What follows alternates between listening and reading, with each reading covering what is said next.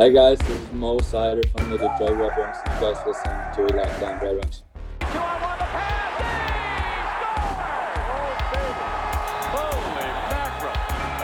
You're Locked On Red Wings, your daily podcast on the Detroit Red Wings. Part of the Locked On Podcast Network, your team every day.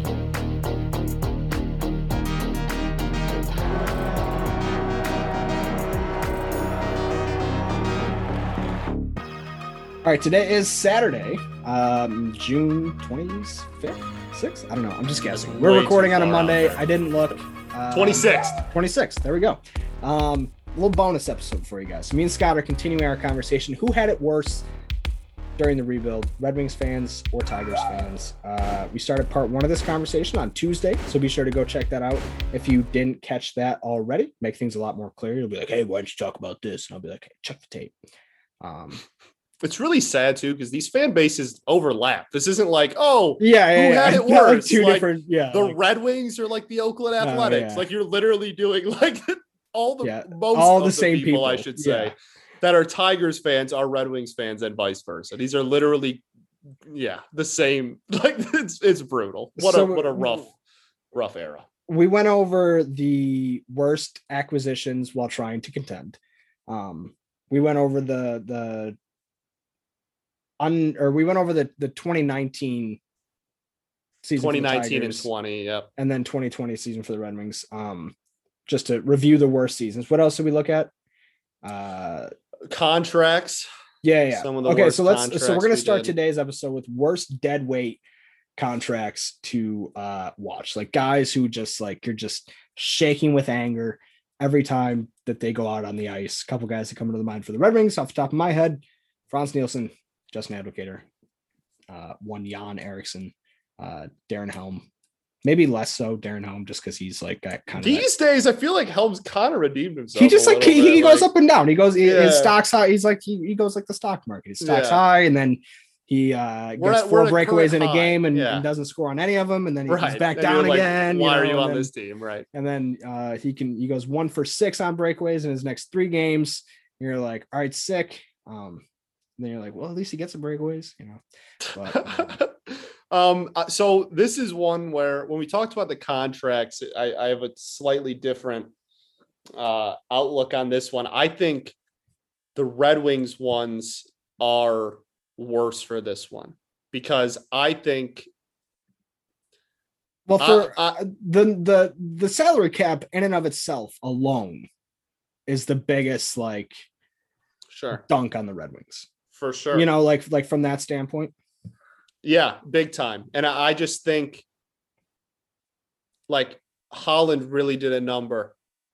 Like he really did a number, you know, before he dipped. And like, obviously we have, like we talked about in the last one, we have Jordan Zimmerman, which was probably the pinnacle of dead weight. Every time he went out there, it was like 3 innings, 6 runs. The saddest one.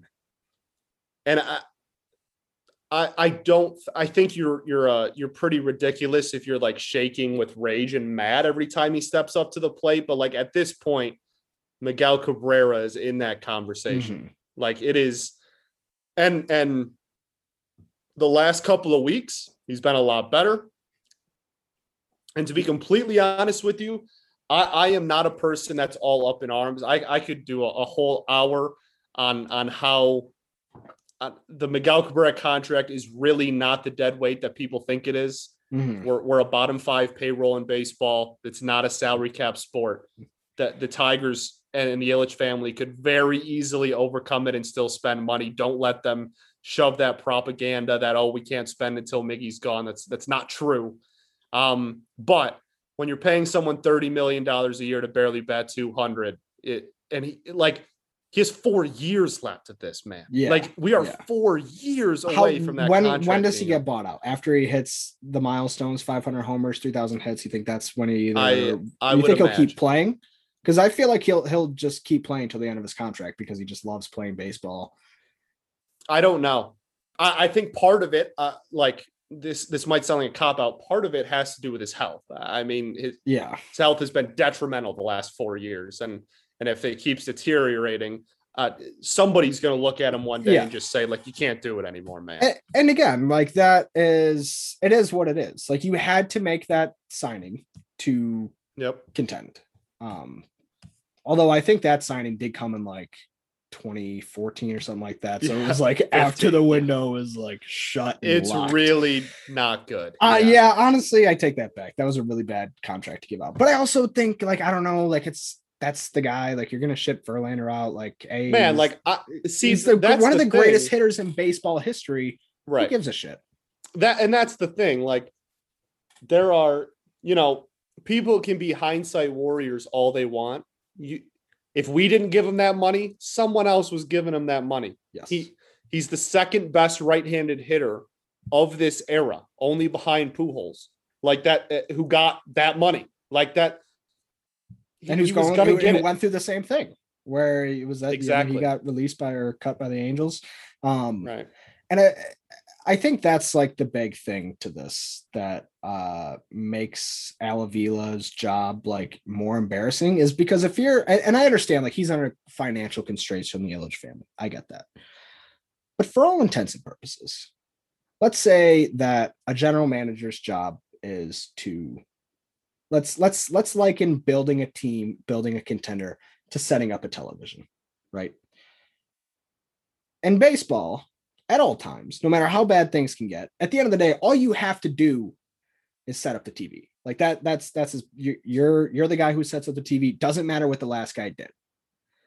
But in hockey, there's potential for the last guy who tried to set up the TV to tangle 1,000 wires. And sometimes you need to untangle those wires before you need to set up the TV. And I think that's like a good metaphor for what Steve Yzerman had to do compared to, you know, what somebody for the Tigers might have had to do if they came in around the same time as and took over as general manager around the same time as Steve Yzerman did, was there's just like so much less to do. All you have to do is set up the TV if you're Al Avila. But Yzerman, he's got all these pre-steps and fixing mistakes and reprogramming things and all of these other things. And it's just baffling to me in hindsight when you look at the job that Al Avila has done and go like, what the hell?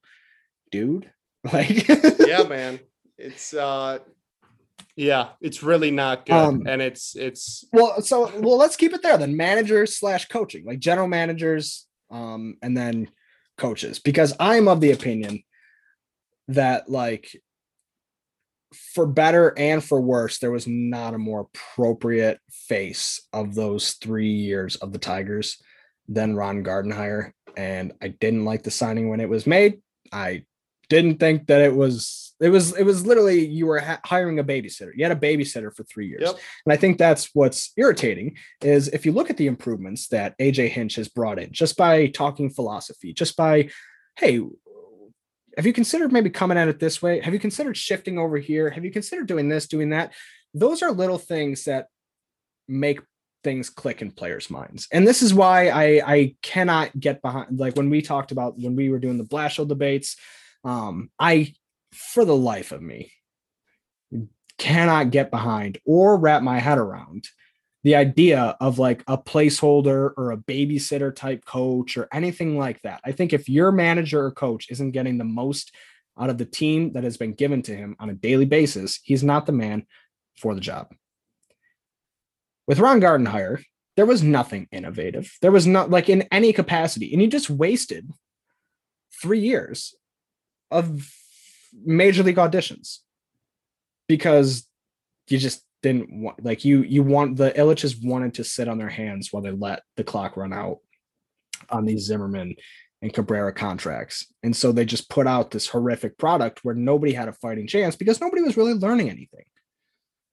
Yeah, no, babysitter is absolutely the word for it. I mean, he was literally brought in just so that when this team was horrible and about to lose a ton of games, that they had like a guy who wasn't a clown, someone who would just go up there, handle the media pretty well, not be an ass, not be a jerk to the fans or the media, just go up there and kind of like be okay with just being horrible. And think on the last limb of hit, you know, maybe just wanted to be around baseball one more time before he retired or whatever. I think he kind of was just like, all right, like, I guess I'm not sure anyone else wanted that job. I can't fathom anybody, even if you're like a bench coach and you really want to become a manager or whatever. I seriously cannot fathom somebody being like,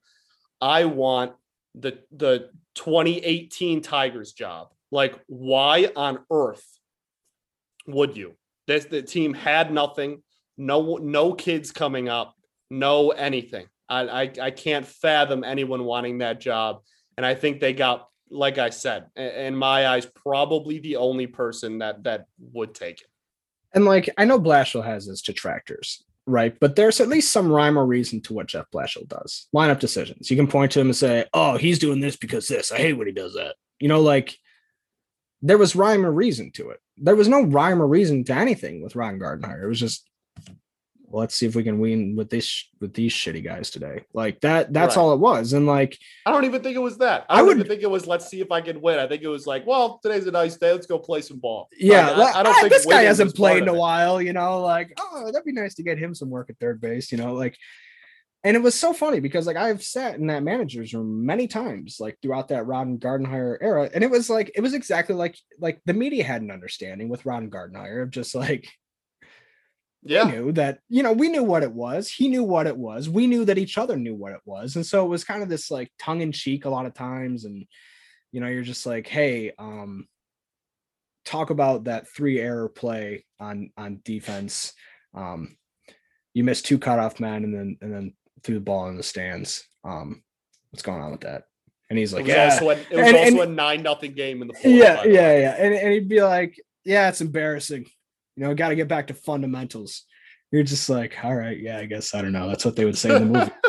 like for real, it's, like that. Yeah, that's what they would say in the movie about the most boring, shitty baseball team that's ever lived. If like it was a movie. It's he was literally just supposed to go there, actor, not cause problems, a crisis actor, and right, go up there, not cause problems, and just kind of ride the wave of losing. No one's gonna hate Ron Gardenhire, and so they just put together that and threw him out there for 3 years, and yeah, man, that like, oh man, let's look at GMs.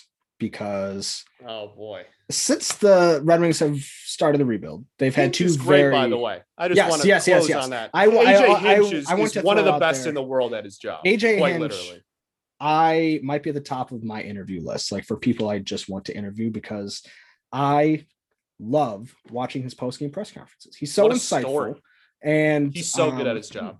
He really is. And like, I know that also, like, tell me this isn't a Disney movie, okay, guy? Takes over. Tell me this isn't a Disney movie. Guy takes over a team. A horrible. I'm gonna go on mute for a second. Horrible team. Okay. He comes up. He takes over. It's his first managerial job. He takes it over. Garbage team. Comes up. Brings them back to greatness. This team that has been horrible for decades brings them to greatness. Wins them a World Series. Then it comes out that the team cheated, and he is the scapegoat for cheating. He gets suspended. None of the players get suspended. The other coaches get suspended as well, but they're allowed to coach again too. He gets suspended for a whole year. Comes back, and the only team that would take him back was a team that was a year and a half removed from losing 114 games and has no major league talent, has a couple of kids in the minors that will be up, hopefully, in a year of him taking over the team. And he, if he wants to manage ever again, he just has to say yes. He takes over this horribly run, inept, stupid organization that has made dumb move after dumb move and literally put together one of the worst teams ever a year and a half ago, takes them over, builds them back up completely clean, no cheating, is looked under the biggest microscope in baseball so that people don't think he's cheating again, makes it back to the top, wins another ring, lives happily ever after. Tell me that is not a Disney movie. You're absolutely right. But see, here's a problem that you have, and here's a problem that I have. We both have the same problem. We're hopeless romantics. Yes, and I am so with you. I'm sold.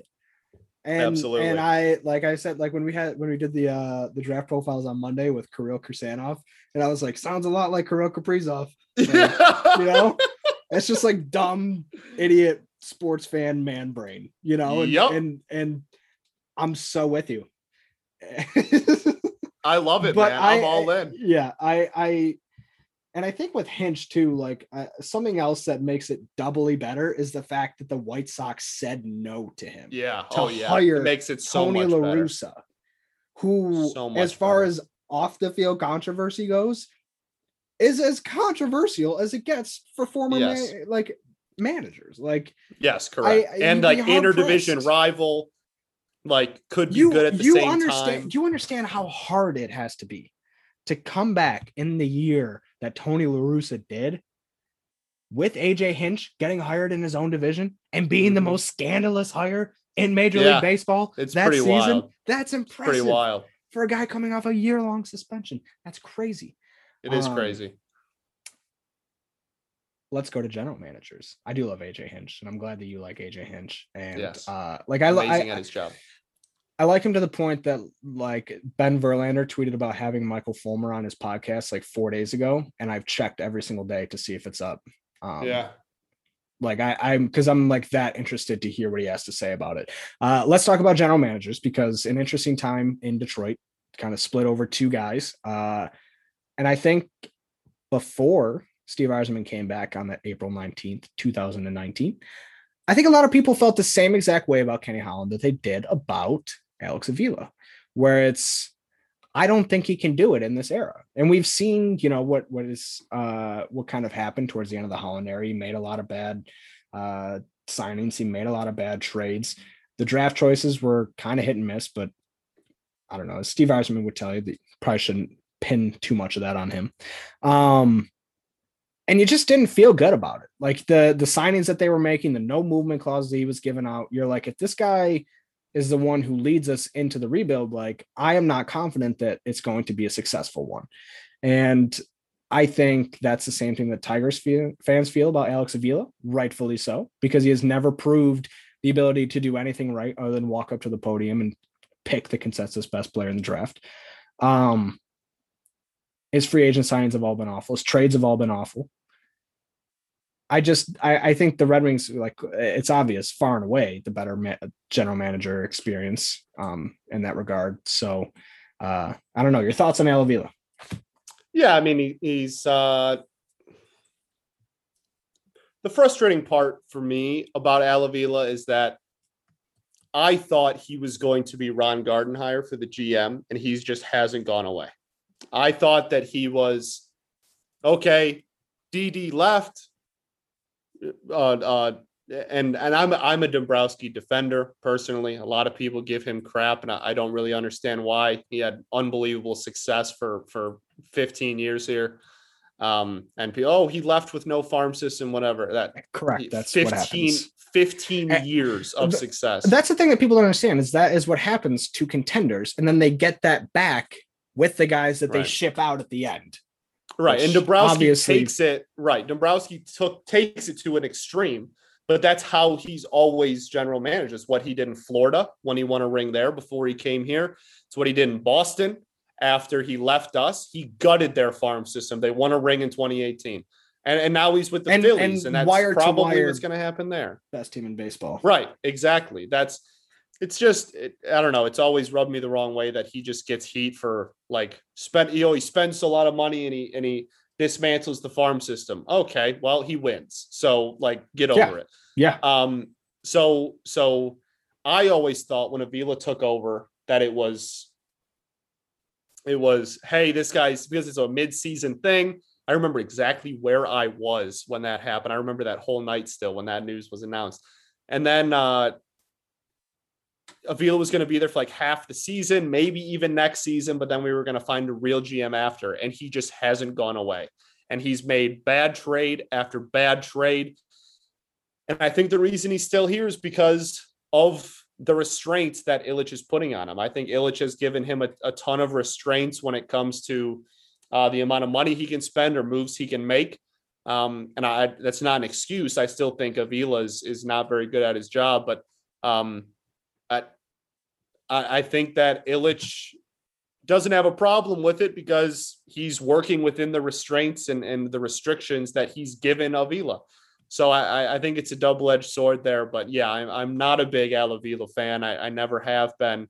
And he really was just like, it's been 5 years and I still think like, oh, he's just a placeholder. Like, bro, it's been half a decade. He ain't a placeholder. Like he's the GM. And he's the guy. Head, right. And in my head, I just keep thinking like, oh, like, that thought still lingers in my mind of just like, oh, he's just the placeholder, man. Like, and he just has never gone away. And that's very frustrating to me because of the lack of smart moves that he's made over the years. Steve Yzerman, we'll keep this quick. Believe in Steve. That's all we got to say. I went on Locked On Lions on Monday and, I dropped that line because I think like outside of the Red Wings fan base and like in itself, I think there's like speculation that things maybe aren't going well in Detroit. And obviously the on ice product, you know, things aren't going well, but I think there's people out there who kind of tend to believe that the rebuild isn't going well. Which I talked about that and dispelled those rumors. Go check out my appearance on Locked On Lines from last Monday. Let's talk about the broadcast teams. The Tigers have had two different broadcast teams. The Red Wings have not. The Red Wings have had the same broadcast team since the 90s, both on the TV and on the radio. Let's start with the Tigers. Actually, let's start with the Red Wings, because I think that the Red Wings, like their broadcast team gets people to tune in every night. It's like, hey, you know, it's going to suck, but Mickey's going to be funny. He's going to be wearing flannel. He's going to be saying things you probably shouldn't. Ken Holland's a legend on the radio. Ken Cal's a legend. And I don't think that there's any, like, they don't make it worse, you know? And I think that this Tigers broadcast makes everything infinitely worse, even good moments. The Daz Cameron home run the other night after they went out for that rain delay in the ninth, comes back, ties it up with a 2-run shot in the ninth. Yeah. So exciting. The worst call ever. Like, just I can't do it. So here's... You're absolutely right. The Red Wings broadcast is infinitely superior than the Tigers broadcast in its current state. The only Tigers call I like was the Daz Cameron one. I actually thought that was decent. And it's not like, obviously that's not worth all the horribleness. Yeah. It's still a horrid broadcast and it's a major problem. And we were talking about this off air before we started, like it's really poetic how the Tigers broadcast team won out, because we had Mario and Rod and they were exceptional and everyone in the city loved them. Everyone loved them. Everyone loves Mario and Rod. And they come up and for my whole life, they were that was it. That was the broadcast team. And then right when the team goes into full rebuild mode and the team trades everyone and the rebuild starts, they've had enough too. And it's over. And yeah. I think that's it's such poetic timing. So you just talked about AJ Hinch having a storybook, whatever, blah, blah, blah. Don't the Tigers in a way have a storybook, like their storybook energy matches AJ Hinch's storybook energy, if you ask me, because they are this team in the 90s, the worst team in baseball history in 2003.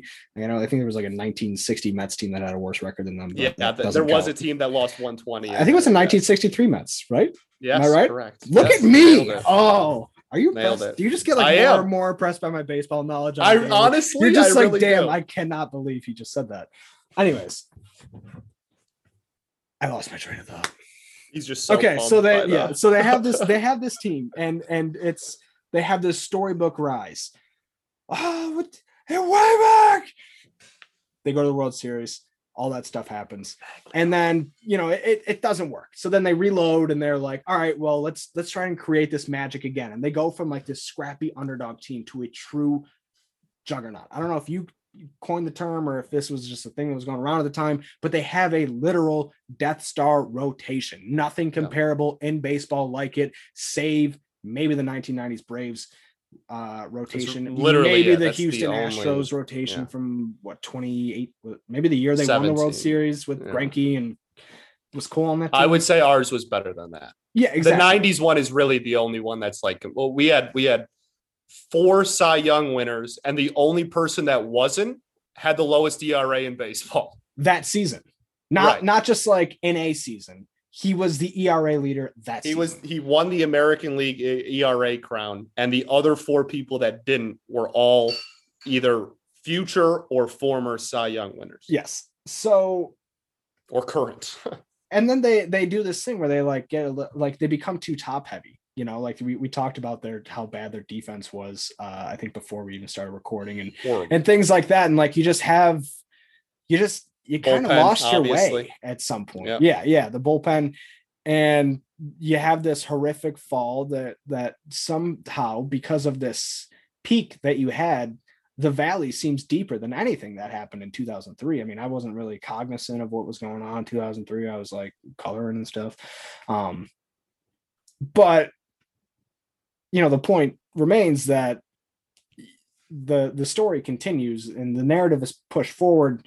And they don't have a World Series. That team, the fact they didn't win in 2013, they got outshadowed by another storybook in the Boston Red Sox. You know, like it's just all of these things where you're just like, you put your hands in your face and you're just like, why? And I think that is what honestly has like caused this weird, like emotional attachment of me to the Tigers, the fact they didn't win. And like, I can't let that go. I don't think I will ever get over that. I know for a fact I won't ever get over that. And it shouldn't dampen the spirit of what that era was, because it is insanely hard to win a championship at any level in sports, but more so, in my opinion, in baseball. I know hockey, you could argue the hardest one to win. I hear the argument on that one, but the amount of luck that you need throughout the course of a Major League Baseball playoff is unmatched. And the amount of performances that you need from the quantity of people is unmatched. It is a true, you need everybody pulling in the same direction, and they just couldn't make it happen. And it just sucks so bad. And I know I said that, like, I wasn't going to take that into consideration, but like, that is what makes this Tigers rebuild infinitely worse. Like that is the great equalizer, is they did not win a World Series. And that's all you can keep coming back to in the end, was just, how did this team not win a World Series? It's the first thing that crosses into your mind when you think of memories, when you look back at pictures of Price, Scherzer, Verlander, Sanchez, Porcello, all standing next to each other. Yeah. I mean, it haunts me. Which is all to say that when they come back even stronger with AJ Hinch for the Disney movie, it's going to be beautiful. It's just going to be that much more special. It's going to be beautiful. So I think that's where I land on it. I think the Tigers have had a infinitely worse rebuild, more torturous, for all those reasons. I think for a lot of reasons combined, I just think that the management group isn't as good. I think that the years that they lost of not having any future players on their Major League roster, those types of things, and the lack of banners, you know, or pennants flying in the outfield, or whatever you want to call them, is the ultimate trump card. And for sure. For me. Yeah, no, I mean, I agree with you. I think that's it's impossible to keep out of the debate between the two. If that's the conversation you want to have, I think that is, like you said, it's the ultimate trump card. It's just with how good those teams were and how insane those rosters were, to just not, and like close is a relative term, but like They didn't really come close. No, they were four. They were at best, they were four games a win from a World Series title. Right. And that was in 2013, that was the best team of that era. They didn't even make the World Series. And from game two of that ALCS on, it was over. Right. That David Ortiz home run in game two to tie the series ended the series. Ended it. Yeah. And it's. Yeah. And it obviously 2012 and Pablo Sandoval turns into Babe Ruth for a game, and then it's over. And it's like, so like just the symbolizing, is that a word of like symbology? Yeah, sure. I will know you will know of Miguel Cabrera taking a pitch right down the middle to lose the World Series. Yep. Miguel Cabrera in his prime, MVP, Triple Crown Miguel Cabrera takes a pitch right down the middle to lose the World Series and get swept in Comerica. Even 2011, that team won more games in the regular season than the 12 and 13 teams. That team was the best regular season team of that era, was 2011. And Nelson Cruz was a grand slam. And we don't even make the World Series, make it to the ALCS that year. And the Rangers were just destined to keep making the World Series and losing. So like it was just year after year after year. And that's the writing was on the wall. And I think a lot of us were too oblivious to, or just didn't really care enough to look into it. That team, those teams were super streaky. The 2011 team or 2012 team that made the World Series did not win 90 games. That team won 88 games and made the World Series and had a great roster. Mm-hmm. So streaky. That 2013 team that I said had the best roster in baseball, like won like 93 games. Yeah. Like and obviously that was enough to make the postseason and stuff, but the AL Central was horrible. Mm-hmm.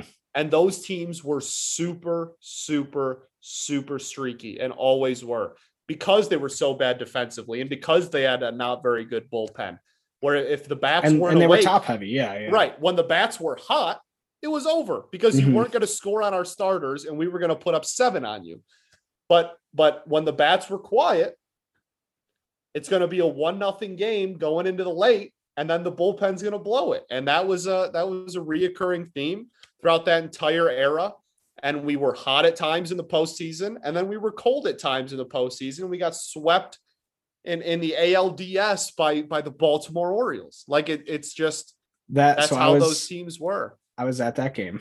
I was second row down the third base line, about 8 feet from David Price warming up, and then I was probably the last Tigers fan to leave the ballpark, because like that's what that game felt like it just like the energy of just like, it sucks we're down 2-0, but hey, it's Baltimore. We got some shit luck on those homers in like the first 2 games. We got David Price going in game 3. Like, I'm not really worried.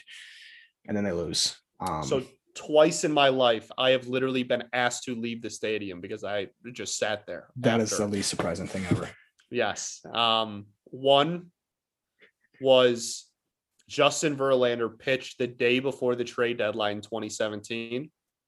And I thought that it was going to be his last start ever as a Tiger. And so I went to the game. There was a whole farewell JV thing. He tipped his cap to the crowd. Everybody freaked out. Everybody was crying. I went to the game, and then I sat there and had to get, again, like I said, I had to get asked, like, hey, man, like, you got to go. And I just sat there. And I was just like, I don't want Verlander to not be on this team. I want this moment to last forever. I'm not leaving. Yeah. Then he didn't get traded. And I was like, oh my gosh. But then, so I was like, wow, I'm so overly dramatic for no reason. Yeah. But then baseball used to have a rule where you could trade people after the trade deadline if they passed the waivers. Like August. And they traded them literally before the post-trade deadline, a month later is when they finally trade them. So that was just me being overly dramatic for no reason. I didn't see Verlander's last start. And then the other one was in 2018. We got off and we were still like kind of competitive early, but we traded everyone, but we still had some guys. And I was like, oh, And I was really just like being just oblivious to like, we're in a rebuild. You need to grow up, man. And I was just like, oh, like maybe there's a chance. And we lost like 13-2 and Drew Verhagen pitched. And I was like, this team, like, we're going to be bad for a long time. And it was a night game. And I just sat there in the upper deck behind home plate. I just sat there.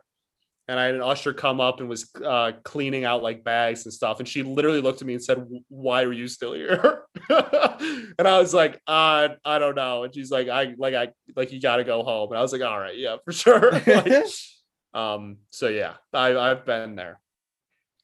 And that perfectly sums up that era of Tigers baseball. Yes, just the, I want to go home, or I don't want to go home. This can't be over yet. You know, it's, it was honestly, I hate to like say it, but it was like losing. It was as bad as like you being a player that lost it. It was just like, I can't believe that this team walking out of an empty hand. And like, I wouldn't trade the era for the world. I would. Yeah, 100%. That's where like this, what happened to the city rallying around the team and the highs that we reached. It was Jim Leland crying after they reached the World Series in 2012 and it makes me cry every time I watch it. And just that when he utters that line, I just hope they feel like they got their money's worth like that. Yeah. Truly like that. I think it boils down that era of Tigers baseball. Like perfectly. Yeah. One of his lines in there as well is he says, I just hope they're as proud of us as we are of them, because I know that we're incredibly proud of the people, like the citizens of Detroit. Yeah. And that's just crying. Like, that's messed up of you to do that. That's wild, man. It's just like that. And it was like, that was like the, like just like summers at Comerica Park were just like the best. Like it's so crazy to think of. And so here's another thing that like, I think we're kind of maybe past the whole debating point of this now 3 hour long episode. But like, I think too, when it comes to, oh shit, what was I going to say? Leland debating. Detroit. Oh yeah. So I think another thing that adds to like how bad that the Tigers rebuild has sucked is like, obviously all four Detroit's four teams are bad, but like if the Red Wings are bad and the Pistons and, you know, the Pistons were like a top four team in the East and the Lions were like in first place for a couple weeks of the year. And then, you know, made the wild card game, you know, like those types of things again, like you could deal with the Red Wings not being good, but when the Tigers suck, that's it. That's you're screwed. That's your summer. And there's just no excitement at the ballpark. But man, like when you step out, like, and that's another thing to it. When you step out of that ballpark on a crisp summer night, dude, after a big win, that's what I was saying. Like in 3 years, think about it. Tigers, you know, Casey Mize goes complete game shut job on a Friday night to take first place against the White Sox. Like, those are the moments, like those are the time that like being a Tigers fan was awesome. Like just not even like the big moments, the playoffs, literally just going to the ballpark being like, I know I'm going to see some awesome baseball. My team's probably going to win. And if they don't, you know, it is what it is. Cause they're just a really good team. And I'm just here to have fun. They're going to win tomorrow. They're going to win tomorrow. And it's exactly. And I just, through all of this, I think this team meant so much like on a personal level to the city of Detroit. And I don't want to take anything away from any other championship teams because, you know, you can make the argument that the 04 Pistons team is the most beloved team in Detroit in like our lifetime, you know, and I don't want to take away from that. Each team has their own identity, but I just think when you go over like what the city was going through at the time, what, you know, Leland knew that the players had to be for the city. It's just so much that like you can just never take away. I don't know. It just meant so much more. Yeah. Especially the first wave, especially, right? Like the 2011-14 team. Absolutely. You're absolutely right. And meant a lot and is incredible. And for each of their own right, but that 06 team, I mean, there's there's nothing. I am not sure. Obviously, I can't say this with any remote confidence because I'm in my 20s and I don't know what the future of the world and my life has ahead of me. But I would be very pressed to see any team mean as much to a city as the 2006 Tigers did to the city of Detroit. That is unparalleled, and I'm not sure any team in this city will have, and they didn't even finish the job, and it didn't even matter. Like we were just happy. And I know it's cliche. We were just happy to be there. For so many years of horribleness, and just it, like that, you'll be pressed to rival the 2006 Tigers would be a heck of an accomplishment. Yep. Anything else before we depart? I don't think so, man. I love this city to death. That's really all I gotta say. I love this city. If you are still listening to this, bro, the piss, you were talking about walking out of the stadium after a Tigers game and stuff. Do you remember walking out of a Pistons game after you beat LeBron and everyone in the concourse, Detroit basketball, and everyone walking down the tube tunnel at Joe Louis Arena, chanting after "Let's go Red Wings." After, dude, I remember I was my most vivid memory in that thing is when I was walking through it after the game against Pittsburgh in 2010 when Howard face washed Crosby, and everybody was going nuts. Everybody was like "F Crosby." There was probably a good amount of sexism flying around, calling him Cindy and things like that. Yep. Disavow that, but. In terms of just the chance and the energy, I'm with you. I do love all these teams and even a lot of great Lions games. I'm going to be honest. Absolutely. I have been to probably 30, 35 Lions games. I think they have won maybe 5 of them. But one of the ones I did see, it was the most amazing, was the game against the Bears on Monday Night Football, their first game on Monday Night Football. The Jahvid Best run, the Calvin Johnson catch. I was at that game. And if we were on a Lions conversation, Scotty Bentley, I would tell you to your face right now, despite everything I just said about this was the greatest moment. This is what I think makes me a true sports fan is that I literally I just speak in hyperbole all the time because I love all my teams that much. But that was the craziest moment. That was the city was booming. We were in traffic, Scotty, for 3 hours. We didn't leave the parking garage for 3 hours after a Monday Night Football game. Nobody gave a shit. Nobody cared. No, that game is to go 5-0. Yeah, that game was the game. That was in our lifetimes of Lions football. That is that, and fans of other teams are your game is a week 5 game. I don't even care. Yeah, that was 100%.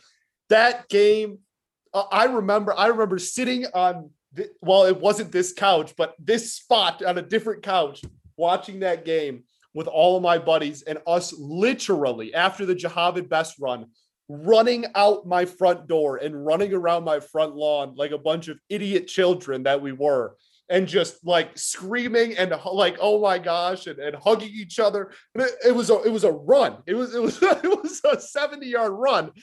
But that game, man, that is the we're gonna pinnacle. Finish in the top half of rushing this man season. It was just they did. We can't F this up. We can't F this up. Yeah. Oh, that game was. I love my favorite point of the Lions schedule unreal, was when they were winning in those years, and you start doing the mental math to figure out that's the best. What record would they have to have down the stretch to get knocked out of the playoffs? Right, and then you're every game, you're man, they can go 2-7 the rest of the way and they'll still be fine. But then in the back, and they're damn, they got to win 2 games. They got to win 2 out of 7. I don't know. I mean, they got the Packers twice. You know what, man? I love the hell out of them, man. Oh, my gosh. And you know what? I was just going to say that as amazing as it was that I was at that Bears-Lions game, I think the karma and reverse action of that was I attended every single game in the Matt Patricia era. Sure. Fair enough. And that was as bad as it got. And obviously I was covering the game as a journalist. So I'm not a fan there and things like that, but I don't cover the team full time. In the back of my head, I'm still a fan. And dude, like I said, I went on a rant about this on Locked On Lions last Monday. I was like, year one of the Matt Patricia era, Seahawks punter Michael Dixon runs the ball out of his own end zone, calls a fake punt in the middle of the play. Yep. Backed up against his own end zone, runs for like 15 yards to get the first down. That's how your season ended in year one. Year two, it ends with a slow bleed out of David Blau, you know. Wow. But he did have the thanks to Galladay. I feel like I remember a weird thing that like sticks in my brain for some reason is announcer calls, and I always think of them whenever I think back to those plays. Me too, man. I'm big on calls. I'll just randomly quote, like, especially like old baseball calls. My dad will fall and I'll be like, I don't believe what I just saw. And he's like, can you help me up? I just announce in baseball calls throughout my life. It's really annoying. I always do that too. And like work them into regular situations. Weird random one that I do that with all the time is the Oilers Hemsky one, Patrick Stefan, I think. Yes. When he's like, and here comes Stefan, and he'll ice it. Or at least I thought he was gonna. That's a great one, man. Oh, and here come the Oilers the other way. Hemsky, I just want a good team, man. I do too. Want a good, like I love all four of these teams so unbelievably much. I just give me one, man, and like. I'm so nervous for the NBA lottery. When you're listening to this, it'll already have happened. I'm petrified. The Pistons were actually my second love. It was always the Tigers I was born into. I don't even remember my first Tiger game. I've literally always just been, the Tigers have always been my life. The Pistons were the first team in my life that like I picked up that I wasn't just like, oh, I'm surrounded by baseball all the time. Pistons were the first team that I like picked up and like chose, I really mess with this team. I am horrified for the NBA draft lottery. Horrified. If we fall to 6, I'm not responsible for my actions. They can fall all the way to 6 from 2. Yes. That's the furthest they can fall, but yes. That's bad. And the NBA lottery is weird. They have the same odds at 1 as the team that actually had the worst record in the NBA. The top 3 all have the same. So in exchange for having tied for the best odds instead of the second best odds at first, we can fall all the way to 6. Horrified. Yeah. Horrified. Good luck to the Pistons. I can easily become a Pistons fan again. Like when they went to the playoffs in 2016 against the Cavs, like I was a huge Pistons fan. I'm about as fair weather Pistons fan as it get, but here's my commitment to Pistons fans. When you get me, you're getting all of me, you know, sure. Fair enough. I don't go halfway, no half measures. I mean, all in or all out. That's fair. Remember, and when I went to that game 3, I got the entire, so we were like next to the Cavs section. We got such bad tickets that we were literally in the, like, they had like a bowl above the last row of seats for like handicap seating. And we were like standing on that platform because it had been so long since there was a game there. I remember it was my last day of finals at school. I drank 1 billion beers and I got the entire section that we were in and like a lot of the upper bowl to chant 0 titles at the Cleveland section next to us because they were beating up on the Pistons, but like it honestly, it was a game. And the whole series, that's the thing about that series. Yeah. People forget Stanley Johnson, 3 of the LeBron 4 games, stopper, you know, hey, I'm in his head. He literally said, I think I'm in, that will live on in Detroit lore forever. That all 3 of those 4 games were like down to the last couple of possessions, like close games. LeBron James literally said that's for what it's worth. He said, that's the hardest sweep I've ever had, which is like, you know, got him a backhanded compliment, but still. Hey, he swept some pretty good Raptors teams. That's... Yeah, exactly. I was at the Bucks Pistons in 1819. I was in the crowd chanting "Refs, you suck." That was the game that I attended. When we got swept by Milwaukee and Giannis shot more free throws by himself than the Pistons' entire team. And I just remember the Pistons, the Josh Smith days. Yep. I will always. I have a Greg Monroe jersey somewhere in there. He used to be my guy. Drummond, Monroe, and Josh Smith all on a roster together was definitely an interesting tactic. Now the Sixers are trying it again with Simmons, Embiid, and Tobias Harris. I love that team. I love that team to death. And I just miss going, like, leaving Pistons games and just hearing Detroit basketball all over the arena nonstop as you walk to your car, and just like, oh, when the Pistons are good, man. That'd be one of the coolest things time. Like in the city, like is the Detroit basketball. It's the coolest. It's iconic. Easily the coolest. It's iconic. Yeah, it's easily the coolest. Well, I don't know, like the octopus thrown on the ice for the Red Wings, like that's yes, crazy. But that one makes people mad as well. No one gets mad at Detroit. Yeah, but like who gets mad at it? I mean, yes. Exactly. Yeah. So like yes. Also like a feather in the Red Wings cap. Like you're going to piss off PETA. That's fair. And that's fair. Do something really weird, and that's fair. It's totally fair. No disrespect to it. Obviously iconic as well. It's just like the thing is, and we can wrap up here. The thing is, whichever of these four teams is going to be the next one to be good, this city is going to go nuts. Yep. It doesn't matter which of the four it is. It really doesn't. The next one of these four teams that is even remotely contending, this city is going to get all of the city of Detroit. The city is going to erupt with fandom, with whatever one of these four is the next one to be good. And I can't wait. Thus ends this bonus episode talking sports with Noel Bianchi and Scotty Bentley. Talking sad sports shit. Noel Bianchi and Scotty Bentley. Yes, sir. Go follow Locked On Red Wings on Twitter. Go follow Locked On Tigers on Twitter. Subscribe to both podcasts. This has been a Locked On Tigers, Locked On Red Wings crossover. Anything else before we depart? I don't think I'm going to edit this. I don't think so. So I think I'm just going to throw it ride. I don't know if I hope I didn't say anything. I'm actually going to have to listen back. I think I probably said at least one or two problematic things. Probably. Yeah.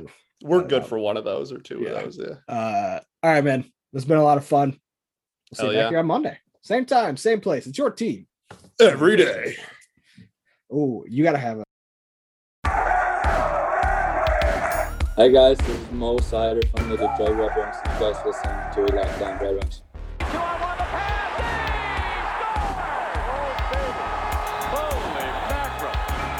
You're Locked On Red Wings, your daily podcast on the Detroit Red Wings. Part of the Locked On Podcast Network, your team every day.